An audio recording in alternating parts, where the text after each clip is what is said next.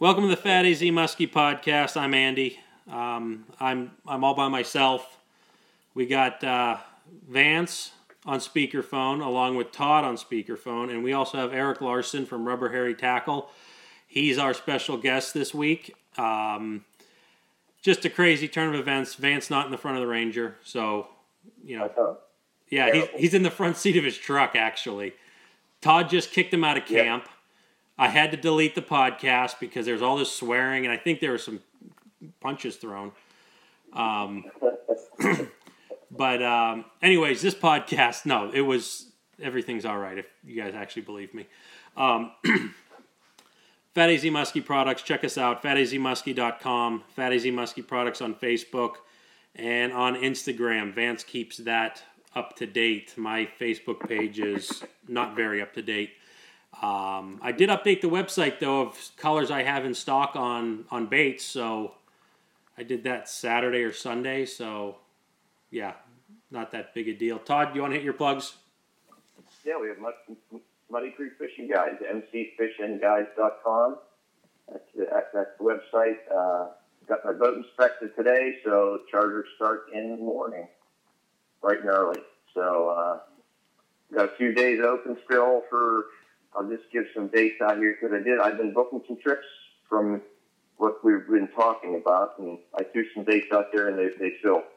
As of right now, June 29 and 30, and in July 1, 15, 26, and 27. That's all I have available next two months.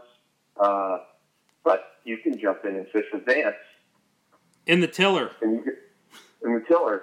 So, you know, he, he's taking some of the stuff that, uh, that, that we can't fit in. Season's rolling, fish are biting. It's been hot. I, I did, you know, this was Memorial Day weekend, but uh, season opened. I had visitors in, so I didn't really. I did some scouting, stuff like that. But, you know, we did we did some fishing, but uh, we'll touch on that later. We'll, we'll, be ready to go tomorrow. Um, and then St. Croix Rod. That's our that's guide, our guys. Yeah, guide staff. Check them out. Best on earth. And uh, Eric, special guest this week. What are your plugs? Where can people find you? What do you do? Um, you can find me on Facebook under Eric Larson, or you can find me on Facebook under Rubber Hairy Tackle. And you can also go to our website, www.rubberhairytackle.com. Nice. Now, you also, um, well, let, let, us hit the fishing report, then we'll, then we'll dive right into the, uh, the, the nitty gritty there. Todd Vance, you guys got anything with your scouting? Yeah, I mean, I'll let, I'll let, I'll let Vance go. I fished with Vance on Saturday. Yep, Saturday. As, as long as I could take it. It, it was hot, muggy. Oh, it was horrible. Uh, we got we got on the water pretty early. We fished from about seven until eleven thirty noon. That's really all we could take. It was the first time I really was like, I want to take a break from fishing because this was just such awful conditions.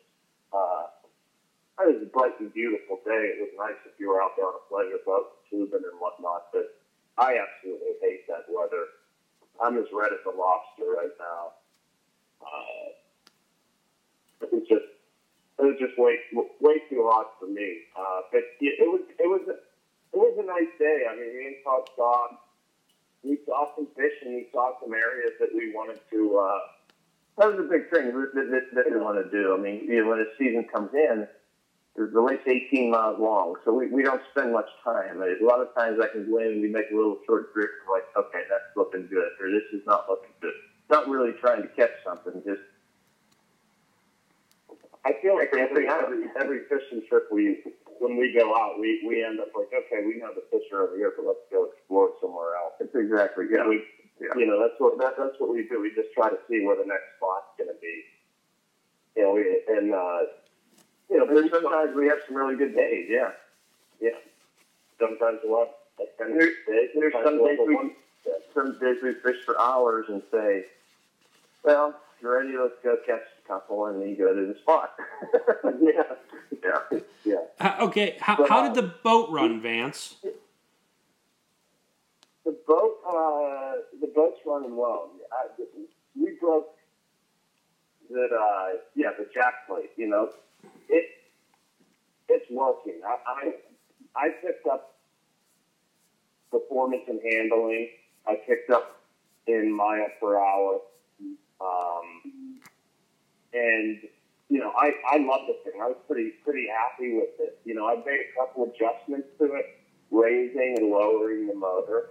Uh, for Andy, he explained how to do that, all that stuff for me. Thank God for that. Um, and you know, I had it basically. What we did was we, we took the motor as it was laying on the transom and just basically backed it up six inches for, and then uh, from there I've made like two adjustments to raise it up an inch, and then I raised it up another inch, um, and you know I, I'm hitting like exactly where I want to be with you know two people in the boat. I, you know I have I have three people in the boat, including myself. Um, and my RPMs weren't, weren't exactly where I want to be, so I have to do some tinkering there. I think I can raise it up another inch. But, yeah, So it's I'm getting there. it. I, I love the thing. Uh, better than buying a prop. Better than buying a truck and, you know, about a third of the price. So I was proud of the Peacock out there with that decision. Nice. Money ahead. Right. Now, Vance, you, did you get any fish in the past week? Oh yeah, I mean, yeah, that day me and Todd went out. I mean, we we bounced around from area area, and uh, you know, we got we got one we got one fish. You know, we it is what it is. But um, you know, the next day I took some guys out, and um, we had a nice nice day casting. Uh, you know, I wanted to let it hit up the spots, and uh, you know that we, we we saw a lot of fish there was a lot of opportunities sometimes when there's people, you know, when you're going over casting and whatnot, it just it takes a while for them to get down with the, the cadence of, you know, each lure is different, but you know, when you start from you know, at the beginning of the day, they're, they're pretty much terrible at casting. By the end of the day, they just got better and better and better and better each time. So, you know, the, the cast starts from like eight foot, and then, you know, they give it, it in the, you know, basically they're just dropping the leader in the water, and then, you know, they finally get some distance throughout the day and comfortable just with that, that motion of casting and whatnot. So they, they were getting opportunities at the end of the day, uh, you know, and then finally, like, concentrating enough to see the fish that were following, uh, you know, so, so they, by the, by the end of the day, they were, they were really fishing and, you know, trying really well. We, so we, we ended up having a five fish a day. It probably could have been about like 10 or 12 or, you know, there's a lot of opportunities there. Lures were coming out of the water too early. They weren't really working pauses. Uh, with, with, with the lures, for the both side sheds and whatnot. But we, we did good. We got a couple, you know, mid, couple mid 40s. Um, and, you know, you know, a couple upper uh, upper thirties and whatnot. So I mean, I I was I was really happy with, with that day. It was it was a nice day. Um, again, really really hot. That's not my favorite. Uh, I got even more red that day, and um, you know, I I I was I was happy with it. it. There's a lot of boats on the water. It was Memorial Day weekend. I think that we might have had like a five mile an hour wind, but at points we had like waves that were the size of Lake Erie. I'm talking like ocean boats that are just burning gas through them. I, I saw them take like a quarter mile turn as fast as they could you know, giant houseboats just kicking up like four foot wakes coming in threes to you. It, it, it, it, it, it points, it's pretty intense, but I loved it. I, I had a great day there. And today there's no one up, so Yeah, yeah. Avoid the weekends, avoid the holidays. be- because everyone's working. Yeah, everybody has to work. Yeah. So, Eric, we, we were discussing before the uh, before we started the show. T- tell us tell us about you know how your season's been and catch us up on, on, on your fishing because you also do the, the, the guiding. Yeah. Our our season um, is actually split up into almost two seasons. We have two different openers, and our state's kind of split in half. Um, we've got a southern opener that's the first Saturday of May, and then we've got a northern opener for the second half of the state that opens the first Saturday closest to Memorial Day weekend, which was the 28th this year. And it seems like the last two years, May is kind of a tough month if we have a a cold winter or a long winter and we don't have much of a spring. Um, some of our fish seem to like to spawn into the middle of May, and by the time they recuperate, it's the end of May. So you can have a tough May or you can have a good May depending on the weather. And our May was tough in the beginning starting out, and now we've got some 85 degree weather, um, some good conditions, and it's like it jump started a few lakes around here.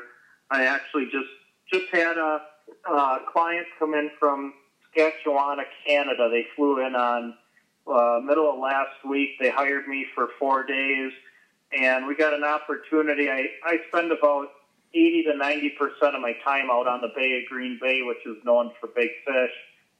And I said to them, let's go out there, let's try for some big fish on Saturday with the opener. We can get them up in, you know, foot, two feet of water as they're recovering from spawning.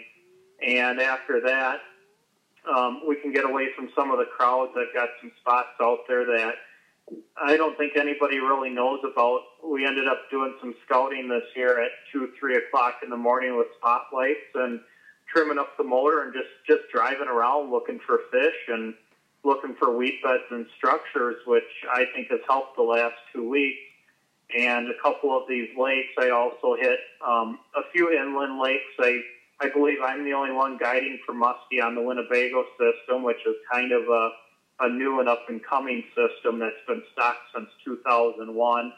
And I've got some smaller action lakes that if the wind's blowing on these big bodies of water and clients still want to fish, we can go to a smaller lake, have the opportunity to fish.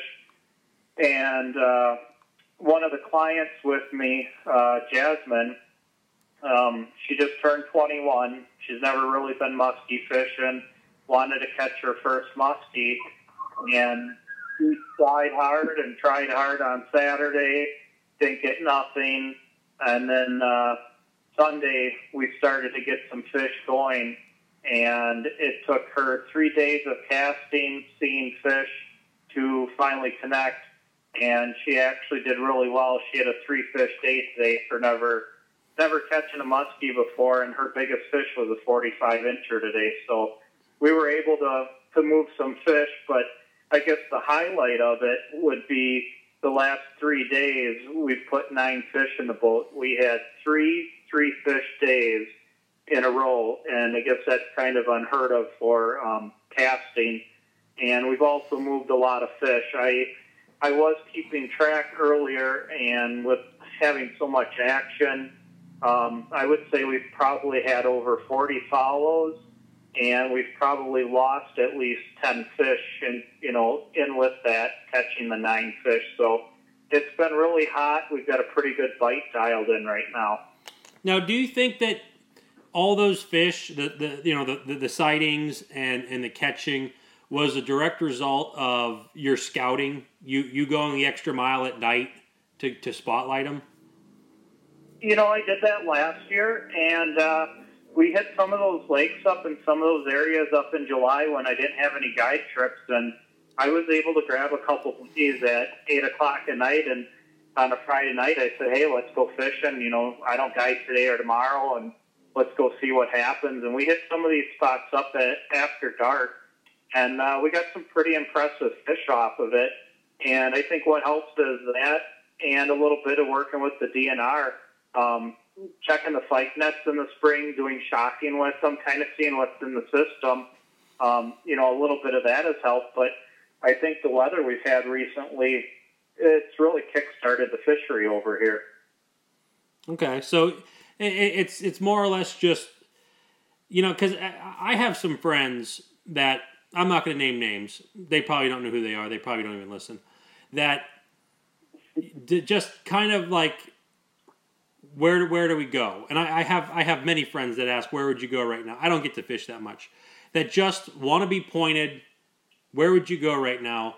And not try to learn it. And and, and, you know I, I, I want to think that this is a, a prime example of doing things that um, you go the extra mile that may you know you might be blind fishing just going out there and, and poking around but like you know that that spotlighting and you said you worked with the you know the department of uh, whatever natural resources or, or whatever the, the agency's called in, in wisconsin but it, it's it's doing those other things that to me i think that it's easily overlooked in that you know i i, I will pay attention where the, you know the, the game the, the fish commission in pennsylvania sets their trap nets to try to catch the muskies in the spring and sure i mean like todd todd says it best they're still fishing you know, I, I saw a report today that uh, I don't know, Todd Advance. Did you see it where they uh, they you know they trap net Pymatuning, Arthur, and they had another lake, and and they're, they're putting out this grim report on on on Arthur and the other lake, but Pymatuning is showing a lot of promise. But Todd, you said it best when you're like they're fishing too. Yeah, I, I, I talked to the guys here at the uh, at, at Chautauqua, and he's like, "We'll put a net out, and we won't catch a muskie for, you know, two or three different nettings, and then all of a sudden they pull one, and there's, you know, in the spring there's four 40 pound females in there, and there's 12 other females and a male, you know, and the, so they, they're fishing. Yeah. You know, and, and, and, you know, the, you know, things change. I know that, you know, you, they do put them in the spawning areas to do whatever, but yeah, Yep, they, they, they tell you that's flat out. There's just sometimes we some some nights we don't catch them, and the next night we catch a whole bunch. yeah. Well, we have that same scenario here on one body of water, which is kind of new. The DNR wants to find out the movements of the fish, see where they're spawning, so they can put nets in and collect eggs to restock the lake. And when they did it one week, they had three days of cold, rainy weather, and they had nothing in the nets. It was absolutely empty. And then the next day they had a good, fair, sunny day, and they had three in the nets. They had a 42, a 45, and a 51. So by knowing where those nets are and where they're getting fish, and a lot of times they're getting a lot of recaptures in the net from the previous year. If these fish return to the same areas, you know where the nets are. Those fish aren't going very far from those nets within a week or two you've got a good chance of going out there and putting another fish or two in the boat or catching some bigger fish. Yeah, and, and that's just stuff you can kind of keep in your war chest. Is just pay attention to what other people are doing. You know, I, I'll watch. You know, my, my one. I'm going to name this my one buddy Tim, who I haven't fished with in almost three years now, eh, which is shocking. I used to fish with him like three days a week. He would. He, he was very vocal to anybody at the boat launch. He would come up and talk to people hey, how'd you guys do? And, and, you know, you know, they're bass fishing or just fishing for fish. And oh, you see any muskies? He just comes right out and asks them. And you know, people are willing to. He'll pump everyone for information, being friendly, and I just like shuffle away. I'm like, I just want to get in, get out, and get going. but it's well, that's, that's good good information to get because two of the lakes we fish are heavily fished for bass. And if I pass a bass guy on a shoreline or a weed bed, I'll uh, I'll ask him, you know, are you catching any bass? How's the fishing going? Um, the whole lake works together in whole. If the muskies are biting, the walleyes are biting, the panfish are biting, and sometimes these bass guys will be really open and they'll say, yeah, you know, I just got bit off over there by a big fish and it took my crankbait, or yeah, I've been seeing a 48 incher sitting over here. And it kind of gives you an idea of maybe picking up a new spot or finding an area that you might have not fished before that's starting to hold fish. So it, some of it's helpful information. Oh, but yeah, I mean, just about any of it's helpful. I mean, as long as they're not giving out wrong information, Correct. get off their spots. so you, I mean, you do have air Oh yeah, eh, eh, eh, air fish. I mean, you're you're fishing an area. I don't know if, if anyone who's listening hasn't been to Wisconsin or even looked at a map of it. I mean, it, it, you know, our guys from around here, the, the amount of bodies of water that these people have to choose from when they're fishing out there, it's insane. I, I think it would be overwhelming. You know, around here you have our musky lakes. You go to Pymatuning, or you go to here, or you go there, or you go to Chautauqua. Uh, I the first time I went to Wisconsin when we were doing that CMTT stuff, I would talk to people and they're like, "We have 30 musky lakes in our county." In our county, Yeah. we have we have 30 in our state. You know, and it's so it's a, it's it's there's a tons of fishing to do. So you know, picking picking certain bodies of water and really learning them. I'm sure I'm sure that's what you're doing, Eric. It's just uh, you know t- you know picking and choosing a few of them because you can't fish them all in Wisconsin. No, you can't. And there's there's a lot of water. You know, like the Winnebago system. Winnebago alone is forty thousand acres, and it's got three upriver lakes that are connected. And there's also 142 miles of river on that system. So there's a lot of water out there, and you probably can't even fish it in a full year. No, that's, that's, that you could spend your life there. I mean, I'm, I'm spending my time on a, you know, 14, 13, 14,000 acre lake. And I, I don't get bored with it because the lake changes every day. Wind's blowing differently. Now you're talking about those places that are five times. Yeah, weeds grow, die, everything changes daily. And, uh, you know, try to keep up with that. Uh, you know, part know, part of me when I was there was like a little jealous, like, oh my gosh, they can just drive within a half hour, they can go to 20 different places. I was like, well, that, that could be a little overwhelming sometimes. Sometimes. Mhm. How about, you know, when, when we- we went out looking at places, I was just like, man, I, I just, I, I felt overwhelmed and I had like 10 spots I wanted to fish, not 10, 100, you know, 100 lakes in my, in my Yeah. backyard. I was like, oh my God, this spot looks great. I want to start here. Oh my God, this, this one over here looks insane too. What do I do? You know? Yeah. So I couldn't imagine having all that, all that water there. I try to stay within an hour of the Appleton Green Bay area um, as far as fishing. Otherwise, you're wasting time driving where you could be on the water. And sometimes I get bored towards the end of summer. I, you know, middle of July, end of July. Um, I'll pack everything up. I'll leave for two weeks. I'll go to Minnesota and I'll fish a couple big bodies of water over there for two weeks, kind of a vacation to get away and relax and and get some different scenery on the lake. And then I'll come back and, and just really concentrate on the fall out on the Great Lakes. Mhm. Now, you you was know, there, was there a big one caught up in Green Bay, maybe last year or something? A couple big fish caught recently. I, I think the biggest I've heard coming out of here is about a 58 incher the last couple years. Um, 56 is common, quite a few 54s. I think on Saturday there was two 54s, a 53, and a 51 that I can recall being caught. So um, I- there's, there's a lot out there. Yeah, I thought I, I thought I saw a picture last year. Of some guy like holding a big one on shore. And Sure, there was- like, you know, this might have been a, a world record or something. Yeah, there was there was actually two fish caught. There was a black guy in the mouth of the Fox River, Yeah. and he caught it from shore, and they they uh, pumped it up and you know had a story on him, stuff like that. And then there was another one. Um, I think it was a mid fifties that was caught from a walleye guy fishing from shore on the east side of the lake, and the fish had some poor. Uh, it's some poor fish handling techniques in the video, and I think it ended up getting pulled off of the internet because of getting some throwback on it. destroyed. Yeah, there was there was a couple. It's it, this. You got to be honest. I mean, that's that's pretty improper. You have you have an, an opportunity to improperly treat a fish every time you you catch one. Yep, You know, it it happens. it does. Mhm.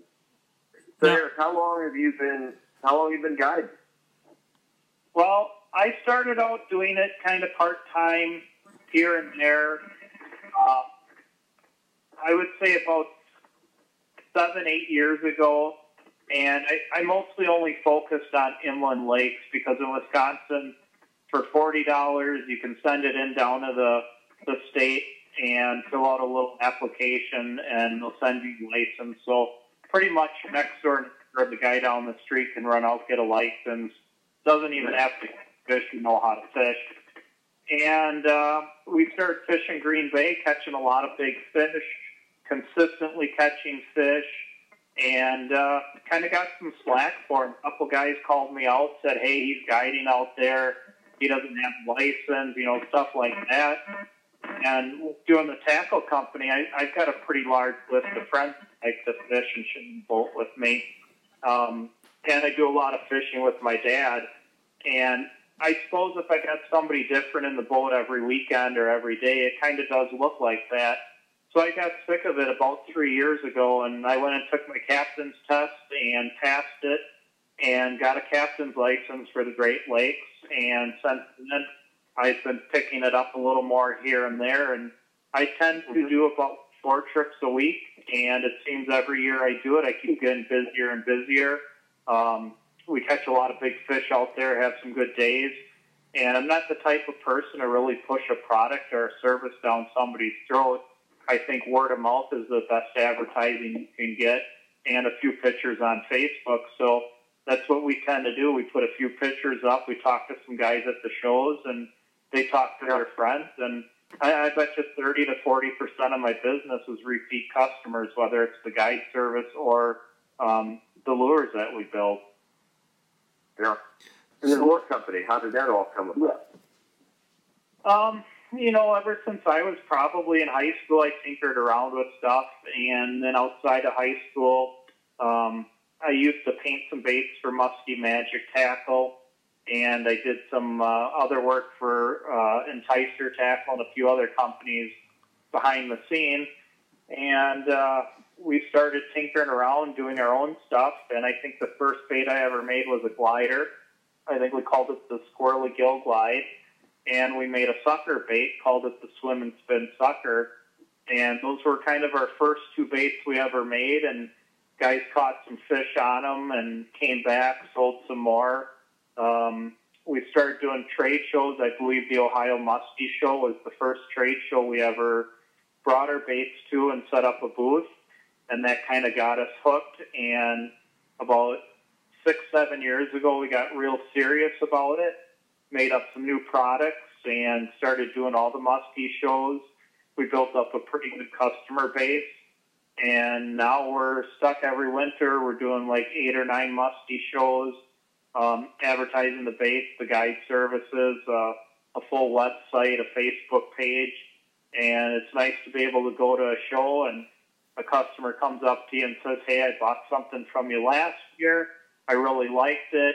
I got a 48 incher on it or I got a muskie on it, you know, no matter what size it is. Yeah. It, that's, that's what it's all about. It's all about hearing a customer that you made his day because he caught a fish on your product or, um, his kid caught a, you know, is his first muskie or his biggest muskie on it. And, and that's, that's really what, what we're in it for. It's, uh, it's for our customers. We're, we're a family based company. It's just me and my wife um, my dad will help out. I'll get a, a group of guys like Justin Harris and Doug Nutt. They're they're good friends on Facebook and Eric Mathias, and uh, they'll call up and say, "Hey, you need me to come over and work on baits in December or January when there's nothing going on and we have two feet of snow on the ground." And I, I'll say, "Yeah, there's some stuff you can do, some stuff you can't do, but if you guys want to come over and put hooks on and split rings on and pack stuff up, you know, I." it doesn't pay a whole lot, you know, maybe a few dates here or there, but yeah. I think the, the companionship, you know, come over and kind of, you know, talk crap back and forth and pick on each other and make fun of baits and stuff like that. So it's kind of a kind of a good uh, friendship building time. Nice. Now I, I got to ask, how'd you come up with the name? Well, we used to have a bucktail that was part hair and had some living rubber on it. And uh, one friend was over one day looking at it, and he's like, I don't know, this is kind of a rubber hairy thing. And, you know, I'm like, that's kind of different. And it's something you really don't forget, and it stands out. And I says, well, let's call it rubber hairy tackle then, because it's half hair and half rubber. So that that kind of stuck, and that's where we've actually gone with it. I I uh, tooled around on changing the name a few times, and we just kind of left it there. A lot of a lot of people chuckle at it, and we've got some shirts that say "Rubber Hairy Tackle." Uh, fish responsibly. Bring your rubbers because we build rubber baits, so we can kind of make some funny off it. Oh, so there's an innuendo in there. Yeah, and we get, get some guys out in your area. The uh, the whole musky train uh, guys. Um, you know, he likes to he likes to switch it around and and say, hey, it's hairy rubbers. You know, so we get we get to some of the shows and some of the guys we don't see all the time. Uh, it, it gives us a good laugh. I mean, that's that's what it's all about, having a good time and um, you know, being nice to people and putting out a good product. Like it's, but go, going back to, to Green Bay a little bit because I, I guess I did I never realized you fished Green Bay. I just thought you did the, the smaller smaller million lakes in Wisconsin. Um, no, you said you got the captain's license. Is that a six pack license? That is correct. That's up that's for up to a 500 ton ship. Okay. How, how much does your boat weigh? 400 ton? No, I'm at like 4,200 pounds, so I'm, I'm not even a big ocean liner yet. Okay, so you don't have to worry about how much gas you have on board to, to be over. No, no, actually, for the license that we have, um, that six pack is pretty much overkill. And I talked to a few people on it. The instructor, for one part, wants to get what we're doing with the fishing out there and what you take in the class. It's pretty much a lot of useless information that you'll never use again.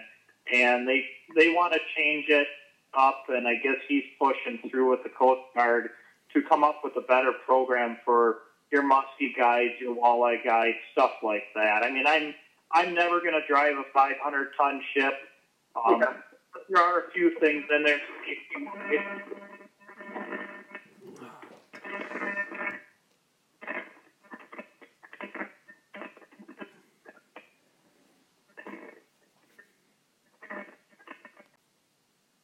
All right, we got interrupted by a whole bunch of static. I, I must be all all these conference calls we're doing, but okay. So, you know, I, I keep thinking, you know, if I had the 500 ton license, I'd be out on Green Bay like I'm looking for a runaway ship that the captain passed out and they need someone to steer the boat. And I'd be driving up next to him, climbing up the ladder and saving the day. That that scenario ever run through your head? No. okay. I, I see a 500 ton ship. I'm going the opposite direction with this. Yeah. 18 foot boat. Oh, Yeah. uh, so I'm, I'm the only one that would run it down and, and, and save the day. Yeah. Okay. So, but you know, How, how do you know? How do you know that uh, runaway ship doesn't have pirates on it? Yeah. hey, I'd take them on. I, I'd, I'd MacGyver that thing. Captain Phillips stuff. That's right. It could be the Black Okay, so Pearl. what's your what what's the main? You know, all the bait companies have. Uh, you know, I know we do. and Everybody does. What what would you say? What's your big bait? What's the big seller? What's the one that helps you break through or you know get things going? Our our most popular that got us going, kind of got us on the map, was our swim and spin sucker, and uh, that is still quite a good staple right now as our company. Um, we've got a lot of people that like them. They come back and buy, you know, two or three or four each year because they're catching fish on them. But what's really given us an opportunity um, to put another staple on the market was our single tail rubber bait called a Twinkie, which you can't eat it like the snack cake Twinkie from Hostess, but um, it's kind of a little bit different. You know, a lot of guys, I, I get a kick out of it at a show. I'll stand in a booth and they'll run up and, um, you know, they'll be like, oh yeah, this is just another Bull Dawg, which, which, yeah, if you just look at it from, you know, walking by, it is. but if you actually stop and ask, you know, what's different about it, there's quite a bit different to it. I, I don't, I can't say I can come up with something really original. You know, everything's kind of a copy of Yeah. this or a copy of that or, or a, an, an improved version of it. So I, I'm not somebody to take credit and say, yeah, we, we've got the best bait out there. Um, you know, that's, that's up to our customers to decide. If, if you like it, you know, you buy it. If you don't, that's fine. But we, we've got a, a rib tail on the end, and it's different. Nobody else on the market has a rib tail. It, it really catches the water. I worked with a bass company on the idea, and they told me anytime you put a bump or a line or a pad on a tail and the water catches it, it really throws the water and pushes the water. So Yeah, We tried- more vibration. Yep, we tried about three different ribs on the tail, um, sizes on it, and the original one we did, I guess we got lucky because that ended up working. And then um, a lot of your soft plastics are only weighted in the head and they nosedive down, and ours is weighted in the head and about three fourths of the way back, which gives it kind of a mix-up action in the water, so you don't really have just the soft plastic, but kind of a cross between a soft plastic and like a glider jerk bait. So it's got a little bit of roll, it's got a little bit of kick out to the side, and a lot of guys like that. They say that they think that helps get the the fish to hit. And we've got a little longer tail, and that little longer tail in the spring and the fall in very cold water, it moves just enough to get the fish to strike. And I've heard that from several customers um, that can fish in January and February in Illinois, um, Virginia, and they said that tail moves just enough that that fish will decide to hit the bait. So our Twinkie actually has quite a bit of a different makeup from the other soft plastics out there. But if you walk by and look at it, sure, it looks like everything else. It's got a single tail. Mhm. Nice. Yeah, love that that that vibration. Uh, it's like got you know uh, our soft plastic is slimmer. I love that paddle tail on it, pushing water. And Yeah, stuff but like.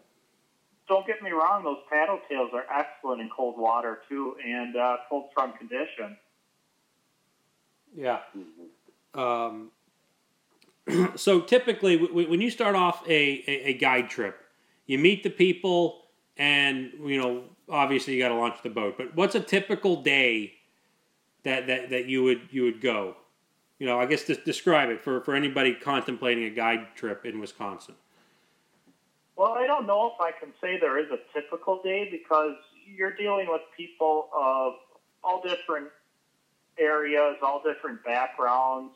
Everybody's different, everybody's unique. So every day is a little bit different, but they're similar. Um, you know, usually I, I can call up the client uh, beforehand. I've got a hotel in the area, so I can put them up at a hotel.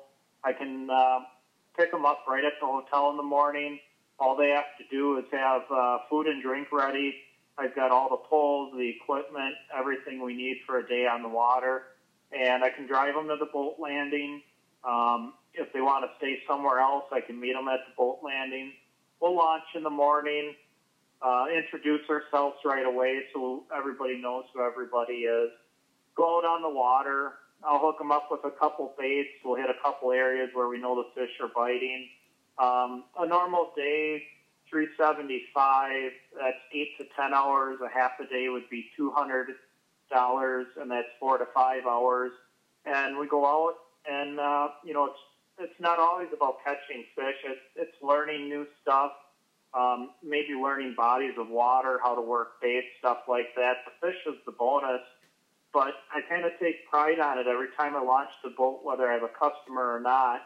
I'm looking for the biggest fish in that system, and I've actually got a personal goal of a 58 incher, which I'd like to to break, and I've got a personal goal of a 51 inch tiger um, out of the inland lakes. So, um, you know, I think one of the most important things when you're taking other people out on the water is you have to have a goal and you have to have something in mind.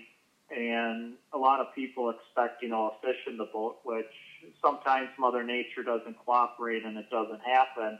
But I think by having a goal and setting that stuff um, before we get there, that seems to help. And and a full day actually really doesn't even start at, at the boat landing. It starts when I leave the garage with the boat. I hook up the boat, I leave the garage. I'm checking the radar, I'm checking the moon uh, phases, I'm checking the weather app, and I'm looking at the flagpole. And I'm thinking before I even get to that boat landing, where I'm fishing, what I'm using, and what's it going to take to catch a fish. Once we get on the water and we start fishing, I'm already thinking of, okay, if this doesn't work, we don't see fish, we don't catch fish, where are we going to go to the second spot, and what are we going to do to try to get a fish in the boat? So um, a lot of guys are like, "Oh, you got an easy job. You're a guy. You know, that's that's the life. You're you're sitting in the boat driving it around." It's a lot of work. You know, I've I've got the um, my last four days were eight to ten hours on the water with about four hours of sleep in between. When I get done with a guide trip, I'm coming home. We're cleaning up the boat, um, maybe cutting lines, retying leaders, fixing baits. Um, sometimes I get home, I got to go in the shop and I got to pour orders that came in that day while we were on the water. So some days end up turning out to be uh, 18 to 20 hour days by the time we're done. Yeah, it's it's easy. I don't I don't know how you can complain. I, I I've said it before on the podcast. I would not want to be a guy that that's just. It, I don't know. It it take the fun away for me. I mean, but again, Yeah. I'm I'm not really fishing, so I'm not having that much fun fishing. So it's easy for me to. Well, and and that's another thing. It, when I guide, I don't fish. I I sit there and run the trolling motor in the boat, and I position it and find spots for the clients to catch the fish. I uh, I want to be ready with the net, so if they catch a fish of a lifetime or they catch their first muskie, I'm there with the net. We get the fish in the net. I've got a uh, uh, net camera I can turn on on the net so we can film it. We're running a couple GoPros in the boat, and uh, the only times I fish are if I only have one client in the boat or I have two in the boat and they say, hey, we really want you to fish. We want to see how you're fishing or, or what you would do in the situation. Those are the only times I fish, or if I have a day off, I go fishing. So I'm usually on the water quite a bit. Yeah. Now you, you say you're running some some GoPros. Does that get to be Yeah. a pain in the butt? Um, I, I tried hooking it up last year, and I ran out of time. I didn't get much time to play with it, and then I got busy guiding. We had some bad weather. Um, we were having rain every other day, so I didn't get much time to play with it. Um, and I'm actually not really running a GoPro. I'm running a SJ4000, which is pretty much a GoPro but a cheaper model. They go for between like sixty and eighty dollars and uh, the batteries last about four hours. So I actually went a step further and I hardwired both of my cameras. I've got one camera that faces forward and one that faces back, and I hardwired it right into the cigarette lighter in the boat, so you don't have to change um, batteries throughout the day. The SD card will hold enough memory for the whole day, but by hardwiring it in and putting a little trickle charge in there, um, it'll run all day. Don't have to touch it. Don't have to play with it. I made a custom mount uh, out of some steel. We welded it up, and I mounted it to the bracket on my Humminbird, which is coming off of a Ram mount, and that seemed to work out good. And then the other one, I believe SJ makes it. It's more of a bicycle camera, but it's got a connection that goes right on the handle of the net. And as soon as you get a fish, you grab the net, you slide the switch on the top of the camera straight forward till it clicks. It's got about a two or three second delay. It starts to record, and we get that fish fighting, coming in, hitting the net, thrashing around in the net. So a lot of times guys will catch a fish and say, hey, how about some video of it? And whether I get to it on a day off or I do it in the winter, eventually I'll get through, pull the video off, and I can put it on a CD and give it to them, or put it on Facebook for them to see, and they really enjoy that. Yeah, it, it Yeah, that's that that that's fun stuff. Me and me and Todd tried this stuff. I I, I think uh, I got frustrated about a half an hour into it, and then we just said the heck with it and we put them in the storage compartment. Uh, we're we're we're amateurs with that. I got that's just another thing on top of all those things you're talking about, getting the boat ready, leaders booked, pouring bait, anything like that that comes with a day fishing. Uh, it's just another thing you have to put effort into doing for the client uh, to get to get that footage. Well, it, it, is, and it's it's a bad thing too because last year I ended up running uh, the net camera. We were trolling one day out on the, the lower part of the bay, I believe about third or fourth week of September, and our second fish of the day was about a 54, 55 inch fish, and you could see him come up and he thrashed around on the surface, pulled the planer board back, and we fought that fish in. And I had a, a client from the spring with me, and he's he's a pretty pretty seasoned angler. He knows what's going on, but a lot of times he fishes by himself. And we got that fish all the way up to the net, and just as I go to net it, he says, "Wait, stop!"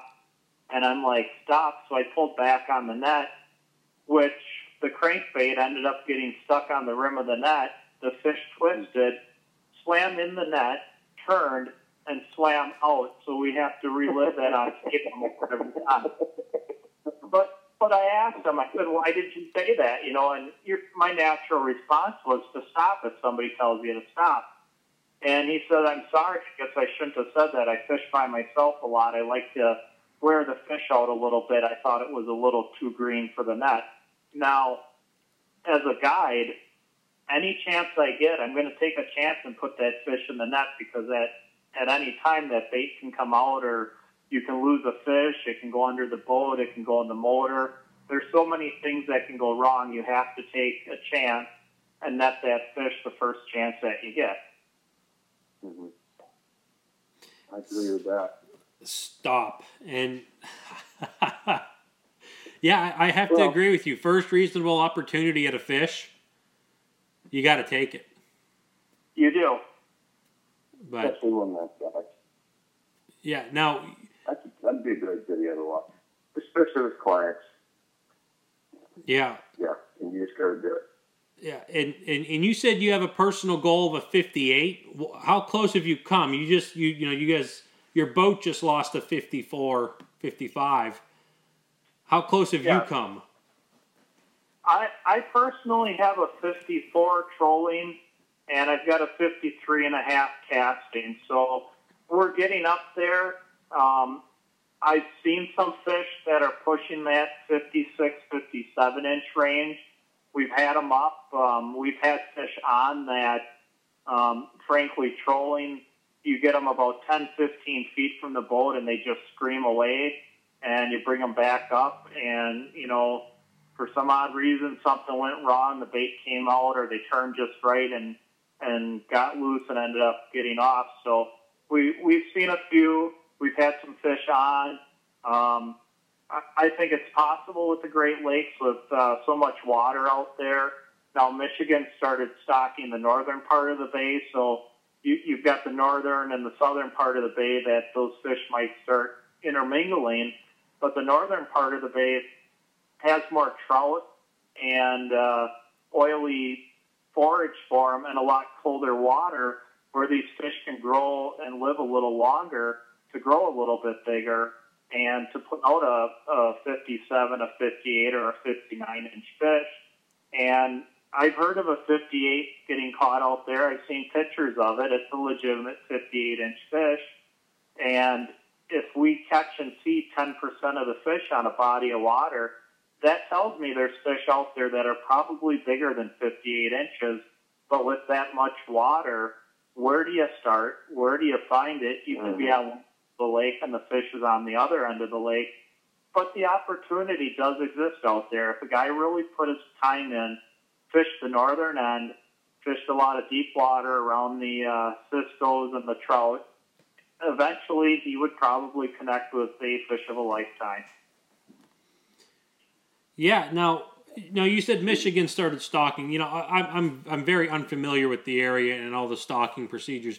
Did did, did they do any studies for for the you know the what strain of muskie they want to put in, or did they work with Wisconsin at all the note to figure out their notes on it, uh, or is it just dump the fish in and hope for the best? Nope.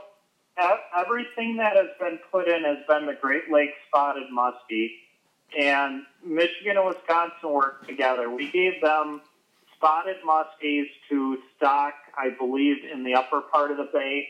Um, and I, I can't be 100% sure on this, so don't yell at me if I'm wrong on it. But um, we gave them spotted muskies to stock that, I think some inland lakes in exchange for our northern Wisconsin barred muskie which they use to stock the upper peninsula of Michigan. There's a quite a few lakes up there, smaller lakes that get those fish in it. So I guess from what I have heard from the guys in Michigan, we kind of did a trade off on fish, and that keeps the bay with the same strain of fish in there.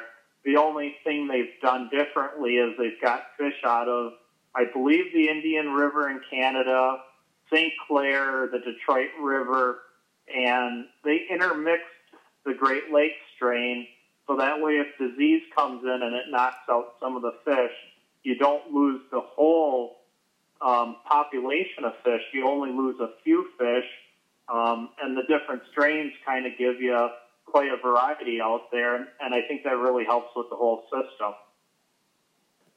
Nice. Have, you noticed since you know since you're fishing a Great Lakes strain, in, in, in, Green Bay, and then you go inland, that would be a different strain. Have you noticed tendencies? I mean, obviously the water, you know, the size of the water and stuff. Have you noticed a tendencies difference between the two? You know, one might be heavier per length, you know, per inch, or one will tend to hit a bait that's more like this. Oh, very, very much so. Our our inland strain, we've got the northern Wisconsin barred muskie um, some of the lakes actually have the Minnesota Leech Lake strain in them, which they grow pretty big, mid 50s, 54, 55, 56, and, and fairly heavy. Um, the Barred strain, slower growing, um, maybe doesn't get as big. And the Great Lakes strain, they grow fast, um, probably die fast too. But uh, it's it's weird because inland, you can pull up to a weed bed and say, I know there's a fish sitting here. And the Great Lakes, they're more of an open water roaming fish. And there's different characteristics to inland and Great Lakes as far as colors, um, patterns. You know, each lake you fish has its own characteristics. You know, one lake might be a bucktail lake, one lake might be a crankbait lake. You know, it, it kind of it differs from where you're fishing. And our inland fish grow about an inch to inch and a half a year. And the Great Lakes strain, they're growing, I've heard up to four to five inches in a year. And at nine years, they're already reaching 50 inches. So there, there's quite a bit of differences. Um, and there's some similarities to them. I know with our spring netting this year, we had 26 fish in one fyke net to use 22 fish we ran an average of 48 inches on Green Bay, and I believe four of the fish in one of the five nets were over 50 inches, which one was 50 and a half, and it weighed 46 pounds on a DNR scale. So once you start to hit about 45, 46 inches, that fish's length will start to equal its body weight and it, it's really cool because they've got a lot of shad-based forage out there, and I think these fish just swim around and keep their mouth open and, and constantly eat because of of the weight on them. They're they're built thick all the way to the tail. We don't have too many skinny fish in the system, and our inland fish just you know some of them aren't aren't growing as big. We get a lot of smaller, skinnier fish inland, and it has to do with the forage base. So quite a bit of difference between the two. Yeah, so you know, I you would rather fish Green Bay versus the inland, but if you know if weather doesn't permit, then you kind of go inland, or is that kind of like okay? Yeah, I didn't know. I I think Green Bay has your best potential for a 50 inch fish. A lot of guys fish their whole life, don't catch a 50, and I take them out on Green Bay, and you know they end up catching a 52 or a 51. Um, there's there's so much more potential for big fish. I would say the last four years in my boat on Green Bay, we've put maybe two fish in the boat under 40 inches. Everything's been 40 and over, and I'm running between a 46 and 48 inch average. Hmm. Wow. Now, Nice. how long ago did they start stocking Green Bay? Uh, the, the late 80s, the early 90s was when they really dumped a lot in there, and probably about uh, 2003, 2004, it was just phenomenal fishing out there. And then they found uh, VHS out there, so they quit stocking for a couple years, um, like two years.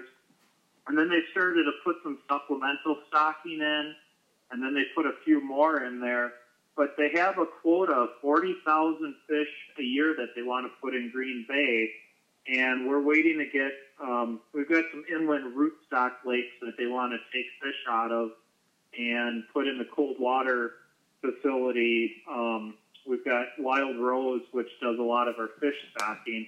They want to put it in there, but they don't want to take fish out of the Great Lakes because of the VHS infect the hatchery with it because the cold water also does trout and salmon, you know, stuff like that. And then you would infect more bodies of water. So if they can get these VHS free fish um, mature enough to get eggs out of them, they can take those eggs, raise them in the hatchery, stock Green Bay with 40,000 and Winnebago with 15 and Green Bay is top priority. Green Bay will get the majority of the fish, and they want to get that going and keep that going before they stock any of the other lakes in the area. Now, is that a point of controversy for, for the fishermen, or does it seem like most people are on board with it? Most people are on board with it because we started out with a 50 inch size limit out on the bay, and uh, I think we had a spring where we had a few fish that got caught and mishandled and died, and a few incidental short catches that were undersized. And I, I believe just within the last year or two, they pushed uh, for a 54 inch size limit. And Green Bay now has a 54 inch size limit, and the Winnebago system has a 50 inch size limit. So that helps out tremendously. I'd say so. If you know, because you know, I asked that question about when they started stocking it because you know I remember you know I don't know what was about maybe ten years ago when Mille Lacs was just pumping out all those giants, Sure. and, and now Mille Lacs is like people are struggling as compared to you know ten years ago. I didn't know if Green Bay was riding that big wave. Not true. Not true because this fall there was a lot of big fish that came out of Mille Lacs. well, yeah, The only the only difference was it was kept quiet, not like in the past where everybody talked about it and the lake became a city. Yeah, I- you know, it just it, because obviously I'm not there, but just hearing the Yeah. reports, a lot of people's oh we're struggling, they're not catching fish, this and that. I mean, I'm, obviously they're they're always going to catch fish, but it uh, a lot, you know, the guides were were just all these huge fish photos right around the time that whatever the double tens came out, you know, Sure. and yeah, I didn't, I you know, I I didn't mean that there was no big fish being caught, but. I didn't know if there was like this giant wave that Green Bay's riding, or you think that it's just going to sustain like this with with how that they're managing it. I think I you're heard- talking about. I mean, I, I I've never been there, obviously, but you're talking about huge water. I mean, the the, just the uh, elements can get to you. Look what happened. I mean, they did the PMTT event there. Two days, nobody caught a fish. That's not because of the fishery, because of the elements. You probably can't get out there all the time. No, actually, the PMTT when they had it in Green Bay wasn't the elements; it was where they had it hosted. The lower part of the bay is more of a stained water, and the further north you go, the clearer the water gets.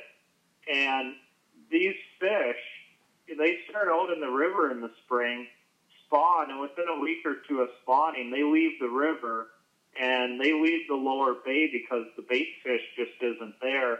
And they're, they're out there 20, 25 miles from the mouth of the river.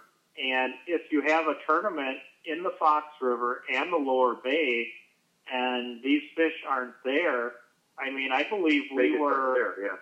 Yep, we were just north of where they cut off the boundary line, and some of the guys at pre-fishing went north of the boundary line and caught fish. So it was, I think it was planning it and having it in an area that was too early in the year when these fish were still in a summer pattern and not a fall pattern yet. Mhm. But as as the the shad, you know, the shad are in the Fox River, um, and they move out and they go out in the bay, and the walleyes feed on them. As that water temperature drops, those shad start moving closer and closer to the river. So if those shad are moving in, the muskies are moving in, Yeah. and you've got an opportunity to catch them.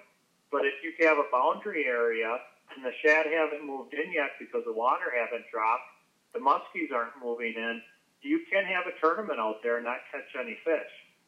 Yeah. Yeah. Hmm. That's the difference is, you know, with those big bodies of water. I mean, moving forage, that's a whole other thing that a lot of people don't even ever have the opportunity to fish. Totally different No. from going to an inland lake. Yep, and we've had fish. I, I think I've heard of two fish, and uh, they were stocked in Green Bay in the Fox River. One of them was found out in Lake Michigan on the Upper Peninsula part up by Manistee Lake, I believe, and another fish was caught down in the Milwaukee Harbor. So these fish went north in the bay, somehow went around the Door County Peninsula and went south like a hundred miles and went into the harbor in Milwaukee. What it was doing down there, what it followed, you know, who knows? And and Green Bay is kind of open-ended fishery, which Lake Superior is kind of set up the same way. I've got some experience fishing Lake Superior, and these fish they could leave the river, go in the bay, go in Lake Michigan, go to Lake Erie, go to Lake Huron. If they're following food and the food is there, they could just keep going. You know, there's there's no no uh, gate, there's no door, there's Yeah. nothing stopping them from doing it. Yeah. But you know, I, I'm different than really- inland. yeah, I, I keep a general rule of thumb. A muskie will stay within five to seven miles of where it spawned. And that's kind of pretty much true for a majority of it as long as the conditions prevail for it to hold. You know, I, I got a lake that I fish that's like 69 acres, so I'm pretty sure that that holds true for that lake. Mhm. Yeah, uh, You're probably going to be in the, in the right zone yeah. as soon as you launch your boat. As soon as I launch my boat, yeah, you can fish the whole lake in two hours. But uh, not Green Bay. You're going to need like two years. you just need a you know big big set of planer boards, like a two mile spread. Um, Yeah, you know that's another thing with that with that big water and fishing the Great Lakes. You really got to watch the weather. Um, it can go from flat calm to five six footers in a matter of ten minutes. Um, so you got to watch it. If you got storms coming up or wind switches directions, the the bay kind of sits in there northeast, and it can roll on a Lake in Michigan, come into the bay. Those waves can build and uh, you really don't want to get caught out there. You want to make sure your clients are safe. So you really got to have safety on the, the top of your head and always be aware of your, your conditions around you at all times. yeah. Now, I, I know you have a Ranger, but what, what what boat are you fishing out of? I, I'm fishing out of a 617 Ranger, which is actually an 18 foot boat. I believe it's like an inch short of 18 foot. Okay. And it's a deep V. It's a DVS series, so it's a really deep boat. Um, I did put an automatic bilge pump in it just because some days I've been out there with friends. Um, we do take water over the front once in a while or over the back as we're casting, and it gives the opportunity just to pump the water out enough to keep fishing. If I'm out there with clients, I take a little bit more care on them, um, maybe go in a little bit earlier because of that. But I've got a couple friends that uh, I think they're just as nuts as me. They'll fish in almost anything. Hmm. Yeah. What? What's your limit of, of waves? What- When won't you fish? You fishing four or five footers? Absolutely. I I think the the worst I fished in out there uh, was about six footers in my boat. Was it worth it? Um, Absolutely not. I put all the screws back in the boat and I got it. Absolutely not. Yeah. yeah that's the thing. I, I've been I've been to St. Clair a couple times. It was like, doggone it, I'm here for a week's vacation and I'm fishing. We went out and beat ourselves to death. And it was just like, yeah, we should have just stayed in. Yeah, I, I mean, if I go on vacation, I'm in Minnesota. I'm on on vacation. I'm there. I'm going out. I'm fishing. yeah. Um, Yeah. I did it today. We watched the radar. We had a big storm coming in. It got black. Clients wanted to go. I took them back to the landing. I dropped them off. We settled up, and I looked, and I'm like, you know, maybe we got a half hour. And uh, I said, you know, I think I'm going to go back out for a half hour. I went back out, and the tornado started position. I didn't see much on the radar, but I gave her about a half hour, 45 minutes, and I think we got too close to the front, and I didn't move a whole lot, so I pulled the boat out, and I got her out just in time today. But I guess that's what keeps you going, you know, that potential of maybe catching a big fish right before a storm. Yeah. Is, is it worth your life? No, no fish is worth a life, but you, uh, you you have to know where that fine line is of getting off the water, and and by having a smartphone, you've got some apps nowadays that help you. You know, you've got a live radar that goes off your GPS. Um, you've got a weather app so you can see what's going on. You've got a, a moon calendar app that tells you your best fishing. You just have to use the tools that are available. Yeah. So, would you be lost if I just happened to take your phone and said you got, th- you know, a month of fishing? You can't use this. It's mine. Yeah, yep. And my wife would say I was lost too because I'm on my phone constantly. Yeah. Mine. Mine what, says. what, what, Go ahead. what, It seemed like that long ago that they, uh, you know, one of my friends had the weather app on his phone, and we'd be out here fishing on Chautauqua Lake, and uh, everybody would call him, "Hey, what's going on?" You know, but you know, it, it, that's and, and now everybody's got it. mm-hmm. Yep. The, the only bad thing though, everybody's got a phone. It's on Facebook. They've got the internet. They catch a big fish, and a lot of times, what's happened in the past, it's ruined a lake or it's ruined a spot.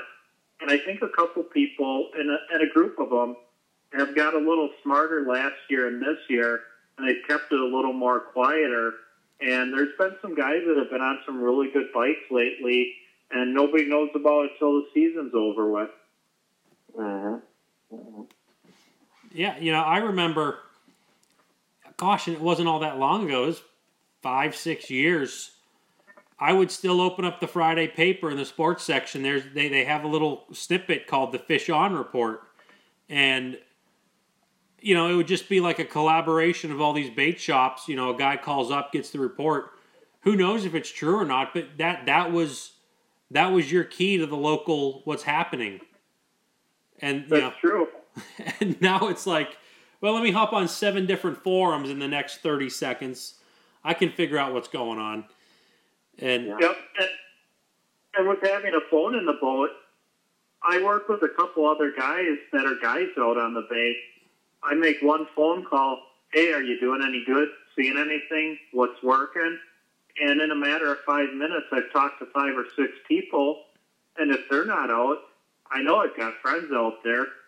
Send a couple text messages, make a couple calls, and if we're not seeing fish in an area, we're out of there. We're moving and we're going over by them. So, you know that that technology out there, you can really get a lot of people in one area really quick. Yeah. Ha- have you ever uh, given a false report with someone else? Oh, absolutely. I, I think everybody does. I, think it's human nature. You know, guys, guys will give you about, I would say, half of the information is true that they're giving you. So if you do ask a bass guy or a musky guy, um, you know, you, you got to kind of decipher what's true and what's not true. And, and a lot of it, you know, I hear it at tournaments, oh, we lost such a big fish or we saw this or we saw that. You hear it at the muskie shows, guys talking, Yeah. and you know it, it exaggerates. You get another beer or two in you, or or hey, that 45 incher by you know the end of the season. Now that fish is a 48 incher, so you, you got to take it with a grain of salt and kind of kind of decipher what's true and what's not. Now they talk about six foot muskies on Green Bay because they do here where we live. Hmm. Like all the bass guys have caught one that was six feet long. Yeah. Has Green Bay ever coughed up a six foot muskie? You know, not not as not from what I know. Yeah. Well, yeah, these are that's the bass guys. And Yeah. tend to tend to say it, it was at least six feet. I was like, I'll bet it's not six feet. Yeah, genetically, you know, I I don't think it's possible. Um, if you look at the St. Lawrence River, you look at Lake Erie, Georgian Bay, Vermilion, Mille Lacs, Green Bay, Winnebago. If they were kicking out fish that big, we would be catching bigger fish than what we're catching now. Um, and I just don't think it's. I don't think it's out there. I think we've got. Uh, too warm of water and the fish are growing too fast that they're they're dying before they can can get to be that big. Well, next time I hear a bass guy say that, I'm going to call you up and have you have have you talk to them, straighten them around. It won't help. you know, um, what what you know, and I, I'm just I, I like setups. What what do you have? What year is your your Ranger? Um, I've got a 2004, I believe. Okay, yours is ten years newer than mine because it's a it's a six seventeen, correct? Correct. Yeah, I have a six eighty one, which is just under seventeen foot, and I think yours was like, you know, not direct replacement, but uh, what do you have power in it? I have uh, 2014 Mercury 154 stroke. Ooh, how do you like that? I love it. I had a Honda four stroke on there previously, and I switched it out. I actually, um, when I started guiding Green Bay, I picked up Mercury as a pro staff um, company. I picked up St. Croix rods, and uh, Mercury is a great company to deal with. I love the motor. We've got um, a lot of service shops in the area, so if you do have a problem or need something done, it's easy to get it fixed. You can get it in, you can get it out. I actually took it in this spring. Um, it's got a 300 hour uh, service maintenance checkup where they changed the impeller, the spark plugs, and the belt on it. And I took it in, and the guy kind of laughed at me. Um, the belt was on back order for a day. It took an extra day or two to get in, and he just laughed at me when I walked in. And I said, "What? What's so funny?" And he goes, "I have never had this new of a motor in for the 300 hour service check yet." He goes, "You're the first one." And to be honest with you, I had 482 hours on it in one year. Oh wow, you went over your three hundred. I did. You know, it was in the fall. It was close. I thought I'll, I'll run it out, and uh, I'll get it done in the spring. So that's what I ended up doing. I had a couple things that broke on the boat in the fall too, and I waited till spring. We kind of got through the season with it, you know, nothing really major. But uh, one thing I do like about it is you control with them a little bit, and it comes with a cooling gauge, and I can change my RPMs, dial them right in. We can get a fish on, put it in neutral, fight the fish because a lot of guys are like, well, trolling's cheating. Um, you know, you're dragging and snagging fish. Not true. We get a fish on, we get the rod out of the holder, keep tension on it. I put that motor in neutral. You can fight that fish just like you're casting. Let the fish make a couple runs, get her in the net.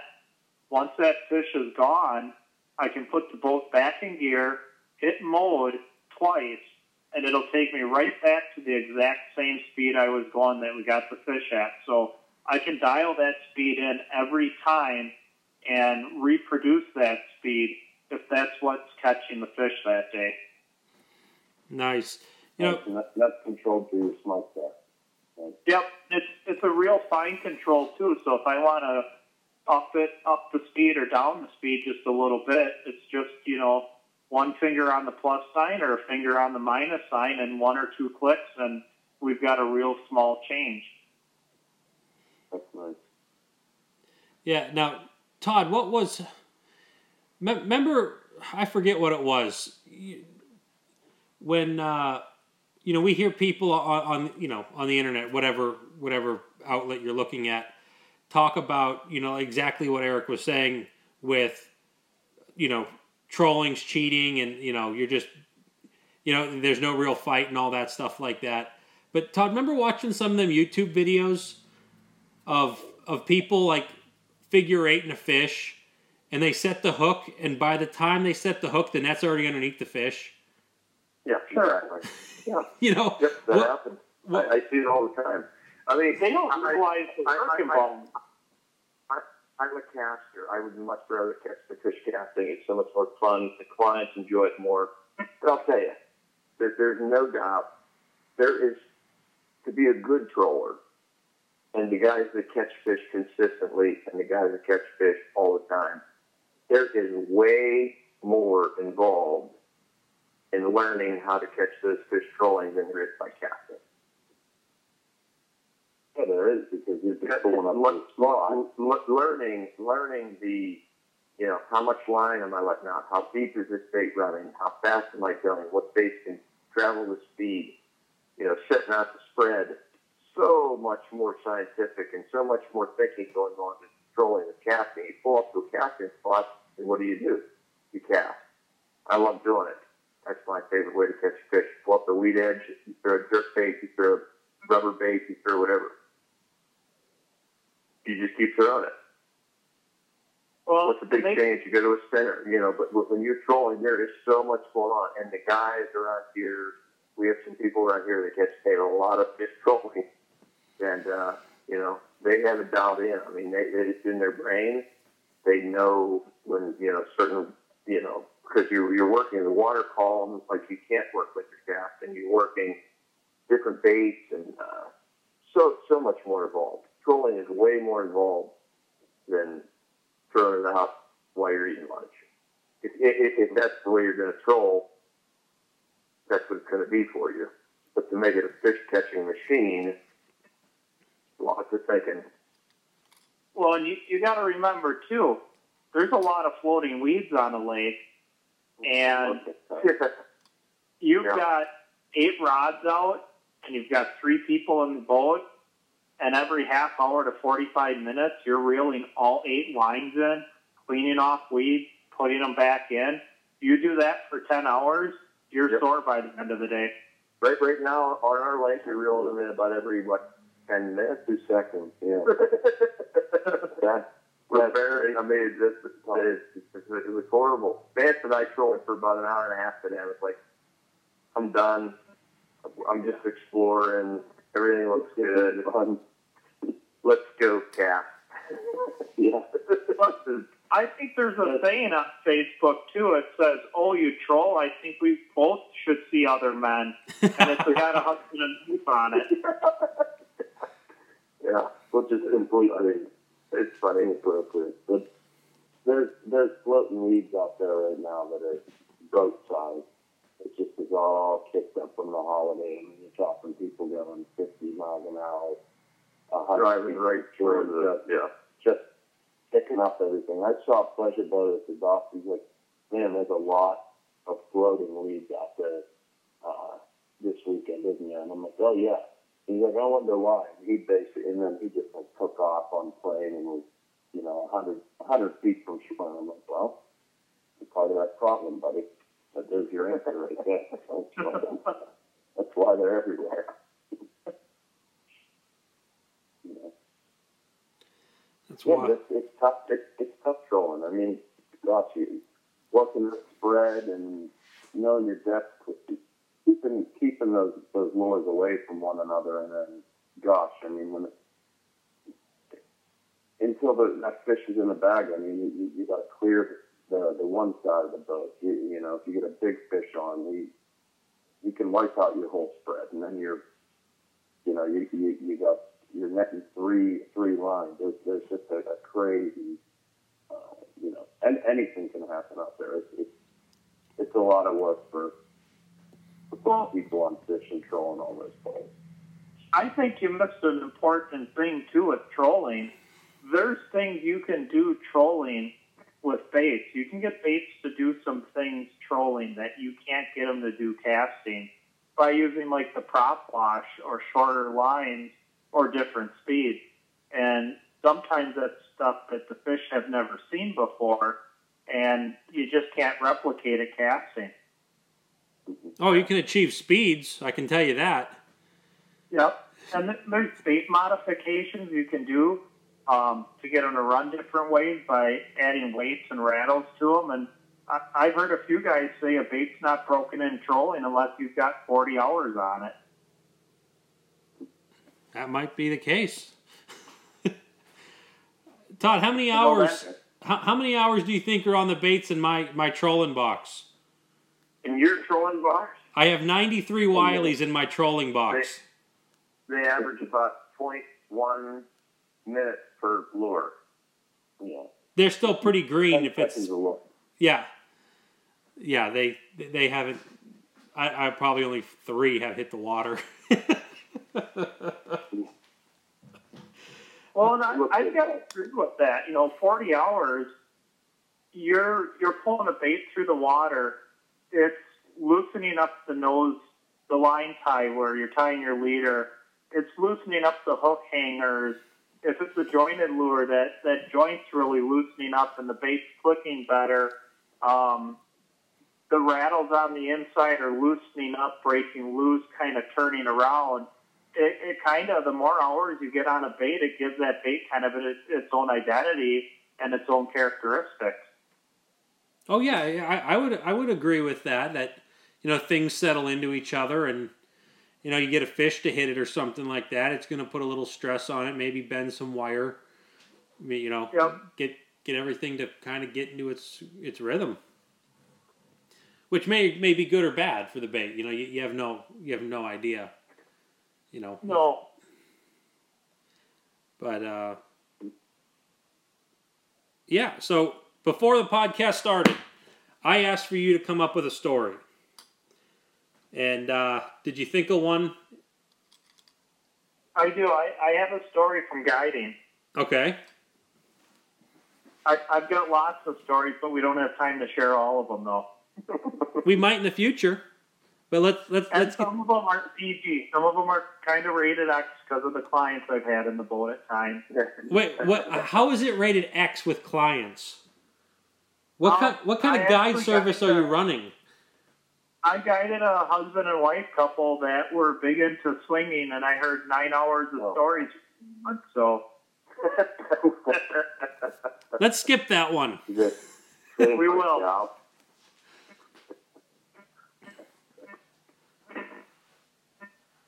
But that was your story. Sure. I uh, I guided a guy. He's kind of fairly new to fishing last year, and uh, being a nice guy, I, I opened up my house to him. He stayed with me, and we got up early in the morning. We headed out to the lake, threw everything in the truck. I hooked up the boat. We get to the and uh, you know I've I've got a lot of stuff to do on my half, and I asked him, could you go get a a boat launch pass, pay for it, and uh, put it in the truck. I'll get the boat ready, unstrapped. I'll launch it, and we'll go. So I take my tackle boxes out of the back seat, throw them in the boat, take my cooler, throw it in, and uh, unhook the boat, put the motor mount in. I launch the boat. I go and park the truck and trailer. He gets in the boat. We get out on the lake, and uh, I'm about six, seven miles from the boat launch. I start setting up. I look over at him, and I said, "Are you going to start setting up?" And uh, he says, "No, I got a problem." I'm like, "Well, what's the problem?" He's like, "I left my tackle box in the truck." And I said, Well, I didn't grab it. I said, I've got enough stuff to worry about with getting the boat in the water and everything parked and uh, taken care of. So I said, Why don't you just use my baits for the day and, you know, we'll go back in and get them. And we start trolling. He's all hooked up. And I told him we're going to troll some shallow water, two feet of water to four feet of water. I've got a good early spring trolling technique that I like to do. And I told him if he gets a big fish on, you know, rod tip straight down. And uh, we start trolling, and about two hours go in, and I pull a sandwich out of my cooler and grab a soda, and I'm eating. And then he looks at me and he's like, "Did you grab my cooler?" And I said, "No." I said, "Where is it?" He goes, "In the back seat of the truck." So he's like, "That's okay. We'll just, you know, we'll wait. You know, we'll get something to eat afterwards." So we're trolling. About a half hour goes by, and one of the middle lines just just goes screaming off and uh, we're in about two to three feet of water. And I told him if that fish jumps, the rod straight up, straight down, and that's it. And sure enough, we get about a 53, 54 inch fish on. The whole fish jumps out of the water, and he's just says a couple f bombs, and he's like, "This thing is huge." The fish jumps the second time, and he takes the rod and turns it to his left and down and the fish jumped and he pulled the bait right out of the mouth. And uh, frankly, he sat down in the boat, started crying, put his head head down in between his legs, and uh, cried for about ten minutes. And I said, "What's the matter?" He goes, "I just lost the biggest fish of my life." And uh, I said, "Yeah." I said that was probably a fish we could have talked about for a month. You know, that was a really nice fish. So he's he's he's had a bad day. He forgot his lunch. He forgot his tackle box now he's lost his biggest Wisconsin fish. So we finished off the day trolling.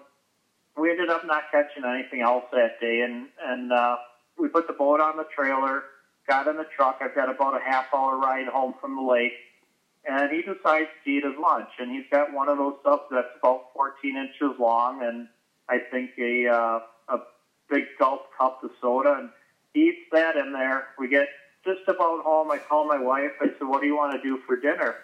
She says, "Well, um, I'll make some lasagna or spaghetti, and and uh, we'll have some French bread with it. Why don't you stop at the grocery store on your way home?" And I said, "Sure." So we stopped at the grocery store, which is literally probably a mile from the house. And uh, after he ate his whole lunch, he decided to go in the grocery store. And that whole mile home, he ate a whole box of Swiss cake rolls. So I'm like, this guy's got to be full. He can't. He he can't possibly eat anymore. We get home. The wife makes the spaghetti.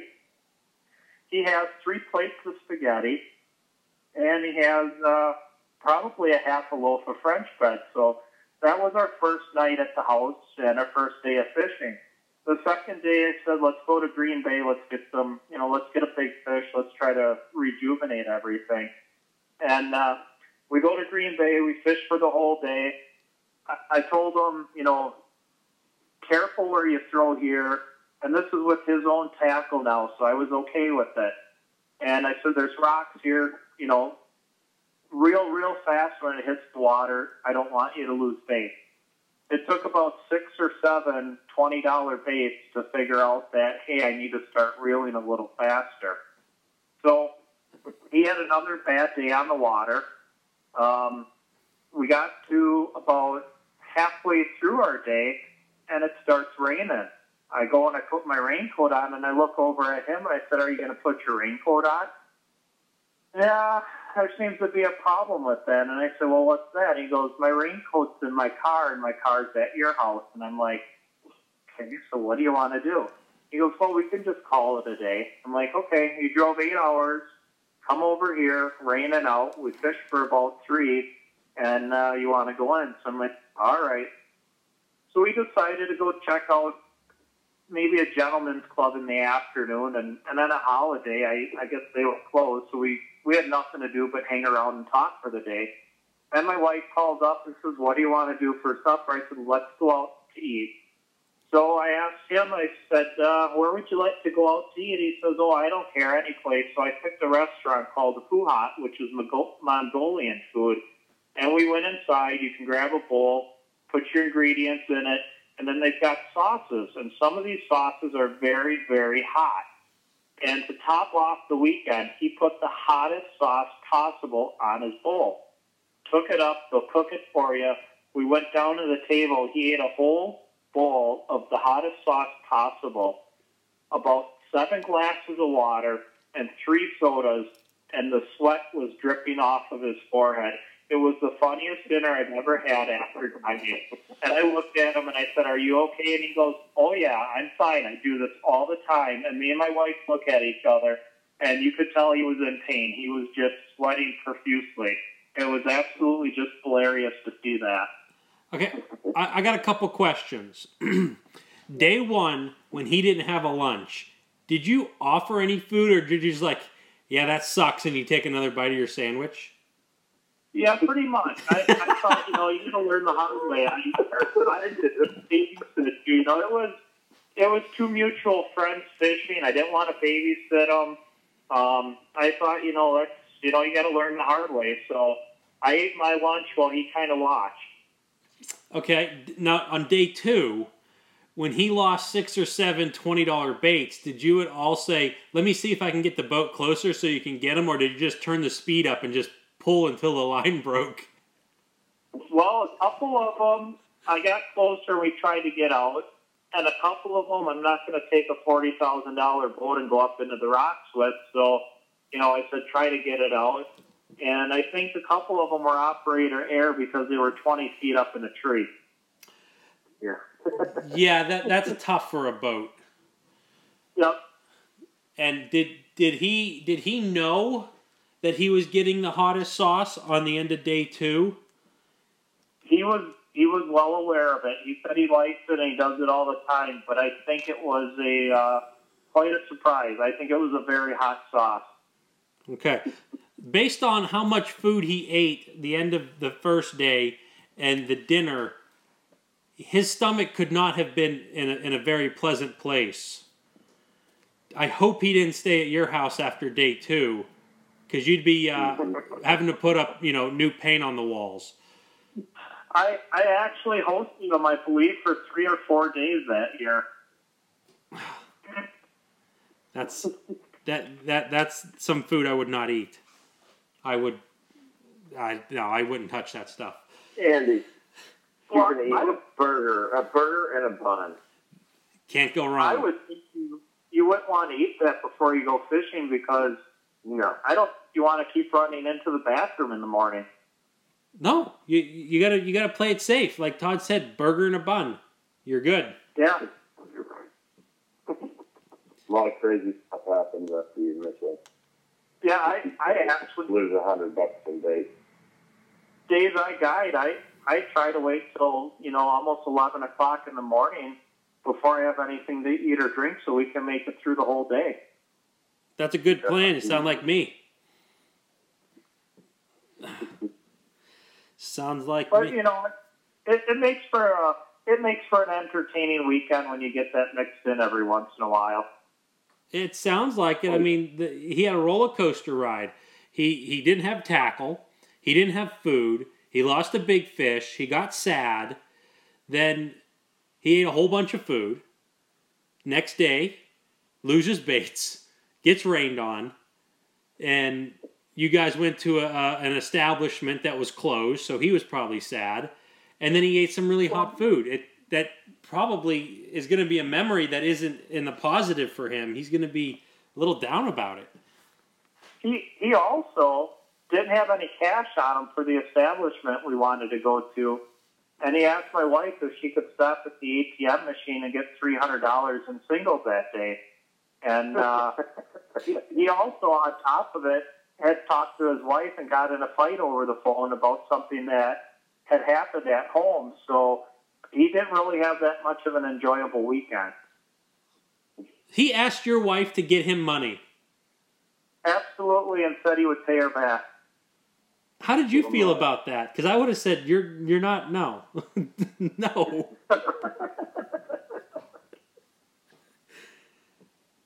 That's uh. I, I, I that that's something I, I didn't expect out of all that story. Well, I, I think what's doing the muskie shows and and that stuff, and you know, a lot of us vendors were kind of crazy and and that's because we muskie fish. We're just wired differently. But Yeah. you know, even after after the muskie shows, a lot of us vendors, we all go out, whether we go to a restaurant or bar or something. Um, we've got a lot of good, funny stories off of that too. And for me, one personally, I, I love the Ohio show because I've got a lot of friends in Kentucky and some in Pennsylvania, and I only see them for the Ohio show for that weekend. And we can go out and have a really good time and misbehave and do stuff we normally can't do at home. So I guess as a whole community, um, it's about having fun. Well, it sounds like that was a lot of fun with your buddy. I, Yeah. I, I like going to the shows because we can normally eat pizza at the hotel. Up that too. nice. Well, we're going to end it on that story. And uh, Eric, you want to hit up your plugs again? Sure. Um, Rubber Hairy Tackle on Facebook, Eric Larson on Facebook, our website, www.rubberhairytackle.com. Good deal. Uh, you guys probably know this Fatty Z Muskie products, fattyzmuskie.com, Fatty Z Muskie products on Facebook and Instagram. And Todd, it's up to you. Todd Young, Muddy Creek Fishing Guide, mcfishingguide.com. That's the website.